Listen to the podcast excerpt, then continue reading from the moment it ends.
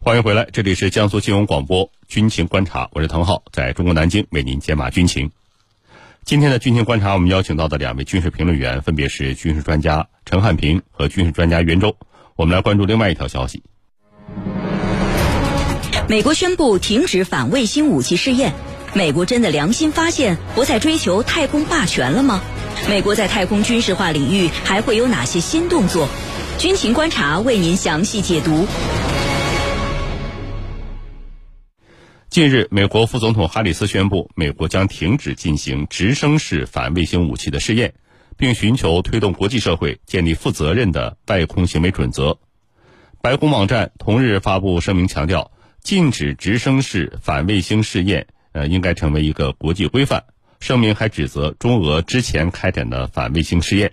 对此，中国外交部发言人汪文斌回应称，美国是最早开展直升式反卫星试验，也是开展此类试验次数最多的国家。中方希望美方真正承担起大国应尽的责任，全面检视自身在外空领域的一系列消极举动，停止假借军控名义扩大单边军事优势的虚伪做法。那么，美国是真的发现不再追求太空霸权了吗？美国在太空军事化领域还会有哪些新的动作呢？接下来我们就一起分析。袁教授，首先请您给我们介绍一下什么叫做直升式反卫星武器。到目前为止，美国在反卫星武器领域已经取得了哪些成果呢？好的，所谓直升式反卫星武器就是用导弹的形式发射之后呢，直接上升对轨道上的卫星实施打击。那么它不需要进入目标卫星的轨道，而是呢，在目标卫星经过上空时对它瞄准，然后实施攻击就行了。那么目前反卫星武器其实一共有4种，直升式反卫星武器只是反卫星武器中的一种，其他3种呢分别是共轨式反卫星武器、定向能反卫星武器和电磁干扰反卫星武器。共轨式反卫星武器是射入目标卫星的轨道，对其进行跟踪，然后利用动能或核爆炸将其摧毁。此外呢，现在的共轨式卫星武器还可以在接近对方卫星的过程中，利用机械臂将对方卫星捕获。定向能卫星武器呢，如激光器和大功率微波束等等，能够呢将卫星彻底的摧毁，使之敏感的电子元器件失效。那么以上这几种呢，大多数都属于硬杀伤反卫星武器。而电磁干扰反卫星武器呢，则是通过电磁波干扰卫星的通信，使卫星和地面站之间无法实现通信，属于软杀伤反卫星武器。美国是世界上最早从事反卫星武器研究的国家，也是掌握了最先进的反卫星技术的国家。早在上个世纪60年代，美国就开始了反卫星武器的研究，并且掌握了一定的跟踪、识别、接近和摧毁卫星的技术基础。上个世纪70年代，美国加速了反卫星武器的研制，并且进行了监视、攻击和摧毁对方目标的一些实验。目前呢，美国在反卫星导弹、反卫星卫星、反卫星激光武器以及反卫星航天器方面均取得了明显的成绩。你比如说，美国反卫星导弹在上个世纪80年代就研制成功了，是著名的 ASM-135 反卫星导弹。当时呢，是由美国的 F-15 战斗机在空中发射成功的。那么这枚反卫星导弹也成为了人类第一种进入实战领域的反卫星导弹。后来呢，美国就封存了技术，所以说直升式反卫星武器领域，美国早就领先全球了。那么在反卫星卫星的领域，从本世纪初，我们看到美国已经开始发射了多枚可攻击地球同步轨道上其他卫星的机动式卫星，并且进行了数百次的攻击卫星的模拟演练。在动能反卫星武器方面，美国一直致力于陆基激光反卫星武器和天基动能反卫星武器的研究，也走到了世界的前列。至于说太空反卫星飞行器，则是著名的 X37B 空天飞机。那么该飞机呢，由火箭发射进入太空，是第一架既能在地球卫星轨道上飞行，又能进入大气层的一种航空器。同时，结束任务之后呢，还能自动返回地面，被认为是未来太空战斗机的雏形。完全可以在太空中遂行捕获和破坏对方卫星的军事任务。主持人，好，谢谢袁教授。陈教授，美国作为最早开发反卫星武器试验，同时也是试验次数最多的国家，现在突然假惺惺地说自己不再进行试验了，这到底是为什么？美国这么做要想达到哪些目的呢？好的，这次发出这个誓言的是谁？是美国的副总统哈里斯。他在范登堡太空军基地发表讲话的时候，发出了美国的这个誓言，说美国暂时放弃反卫星武器试验那么如果这个誓言成真，美国就有可能成为第一个提出不进行反卫星试验的国家他呢还借此大放厥词，批评了中国和俄罗斯，说你们所做的试验产生了大量的太空碎片和垃圾，威胁到了太空的安全。那么从这句话里我们可以来体会一下，这个美国他为什么突然间会主动提出我暂停反卫星武器试验呢？其实说白了，美国是把自己的利益放在最优先的位置的。美国之所以提出这样的建议，是因为美国方面非常担忧他们自身的轨道卫星的安全，因为即便是几颗卫星所出现的故障，它也可能严重损害到美国的军事和经济能力。你比如说，俄罗斯已经拥有了一系列反制敌方卫星的手段，包括基拉达25电子战系统，还有最新的 S500 普罗米修斯远程防空导弹系统还有宇宙系列侦察卫星等等。俄罗斯已经拥有这一系列的这个反制对方卫星的系统，那么这些在美国看来，如果你全部用上，很有可能危害到我美国的军事和经济能力那么现在呢，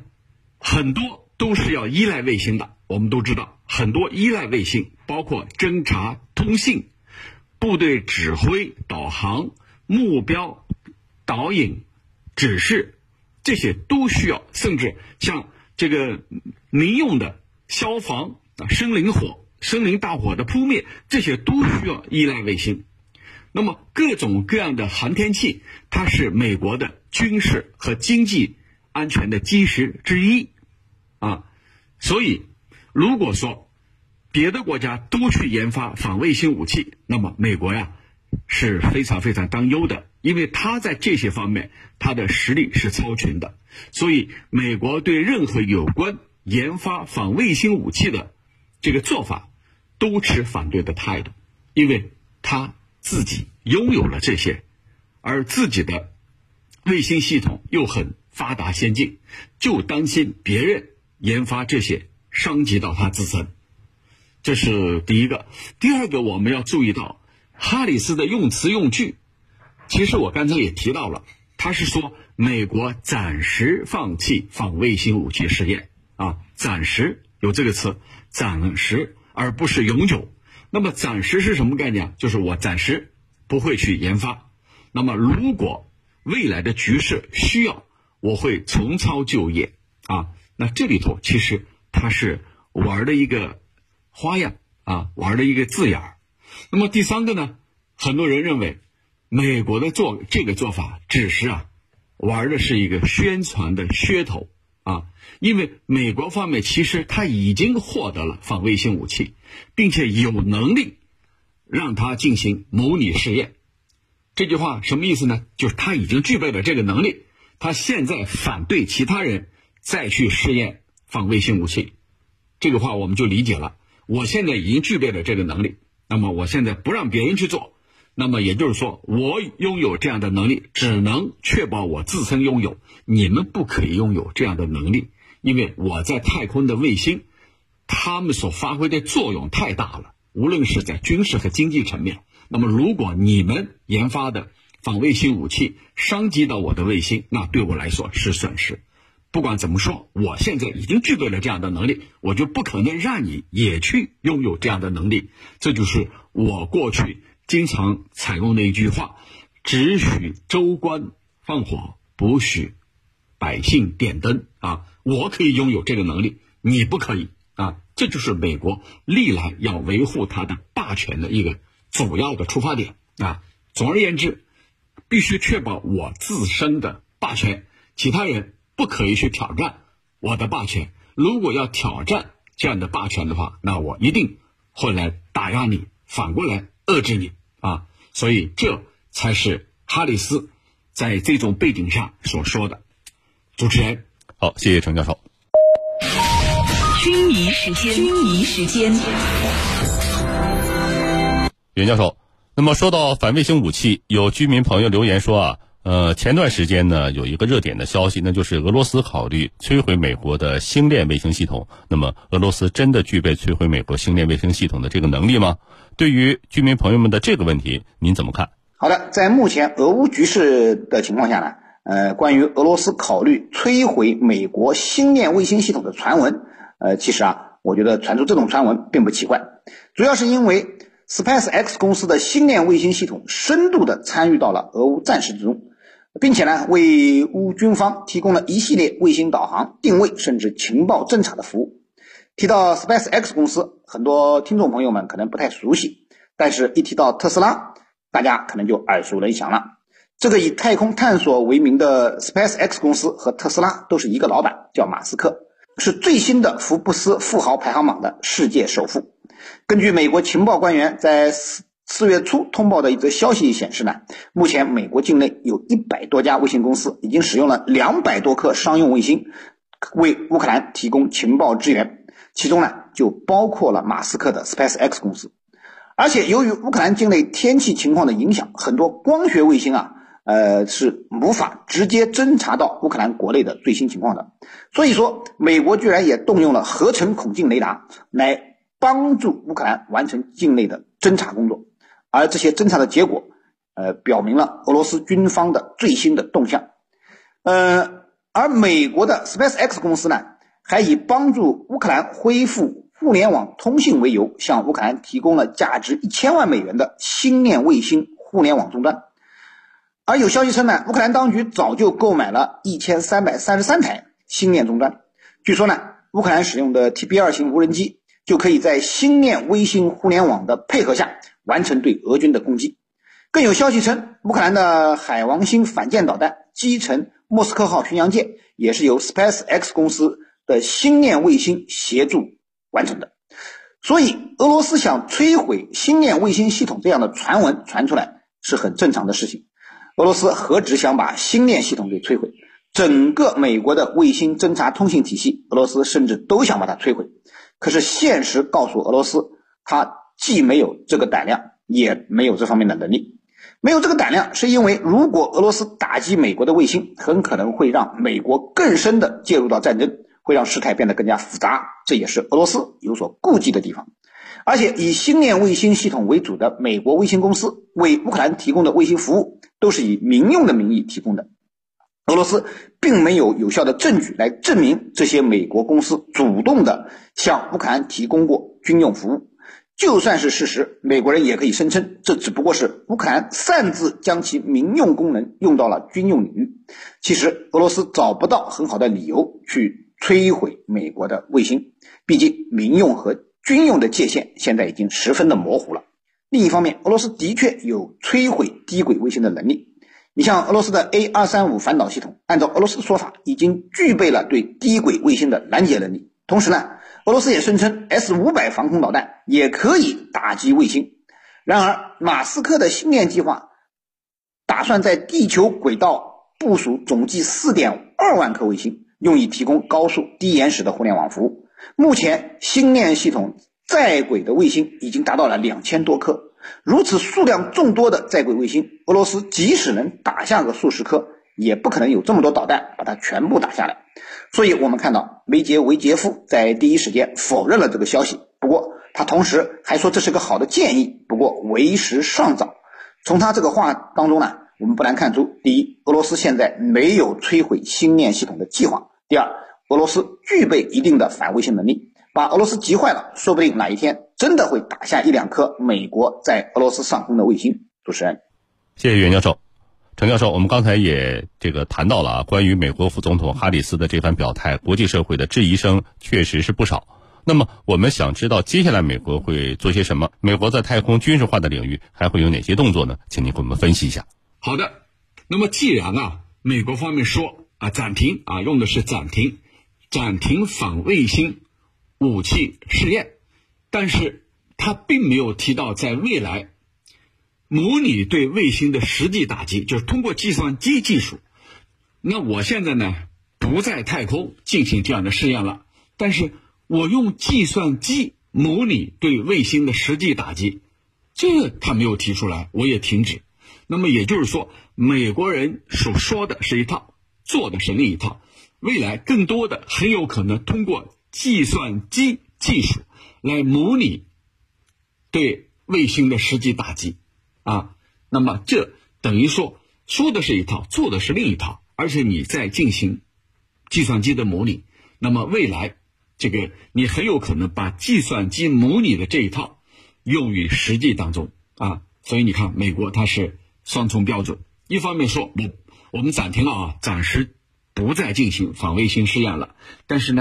另外一方面它会通过计算机技术来进行模拟，其实效果是一样的，对吧？计算机来进行模拟，把模拟的这一套技术用于未来针对卫星的这个打击里头，那基本上是一样的。那么同时这个为了有效的去打击对方的卫星，攻击对方的卫星，美国还有其他的手段这些手段是非致命的手段。这个非致命的手段是什么？并不是把卫星摧毁掉，而是让它暂时失灵。这就是目前服务于美国空军的 X37B 轨道试验飞行器。这个 X37B 轨道飞行器，咱们可别小瞧了它参与了和太空飞行有关的各种各样的研究，就是它做了很多的这种研究。很多专家就认为这个飞行器实际上除了民用，它可能还有很深奥的军事上的目的，那就是协调卫星的信息传输，来摧毁其他国家，或者暂时让其他国家的航天器失灵你看我没有摧毁卫星，我让它失灵，通过这样的做法来让它暂时失去它的功能。其实美国的太空司令部在这些年来，就是在特朗普时期成立了太空军以后，是非常活跃的。那未来美国一定会努力来保持它在太空领域的这个一个领先的位置。虽然它暂停反卫星试验，但是这个美国已经对反卫星武器库进行了所有必要的测试。那么假如今后推翻自己的这个暂停令，一切都有可能变成新的现实。那么最后就是美国方面暂停反卫星武器试验，还有可能是出于某种政治上的目的。这个政治上的目的在哪里？就是既然是哈里斯一个副总统的身份来进行展示，来说出这样的话，来表达美国现在是一个爱好和平的国家，特别是在俄乌冲突这样的一个背景之下，那么需要各方共同来加入美国的倡议，然后我都提出来了，你们要响应那么有没有这样的可能？也有这样的可能。所以美国是以种种手段企图确保自己在这个领域的领先同时借此机会来打压对手这是美国不变的永恒的一个原则。主持人，以下是广告内容。来关注一则广告。最近你是否是在跟着视频在家里挥汗如雨的兴奋燃脂呢？初夏的这个季节非常适合运动，但是各位一定要注意科学的运动。如果关节肌肉不慎有损伤或者是酸痛，推荐你使用闽河南一条根医用冷敷贴。现在购买只需要一盒128元，买二送一，买五送三。微信搜索江苏新闻广播，点击底部的菜单栏神最右，选择一条根来购买，或者是拨打电话400-838-6899来购买。闽河南医用冷敷贴专为肩颈腰腿而研制，用于闭合性软组织的物理退热冷敷理疗。禁忌内容或者是注意事项，请您详见说明书。好，感谢两位军事评论员的精彩解读，最新的军情热点我们将持续为您关注。以上就是本期军情观察的全部内容，我是滕浩，代表本期节目的责任编辑卫青，感谢您的收听。更多广播节目优选音视频大蓝鲸商场，请登录大蓝鲸 APP。 好，听众朋友，我们明天同一时间再见。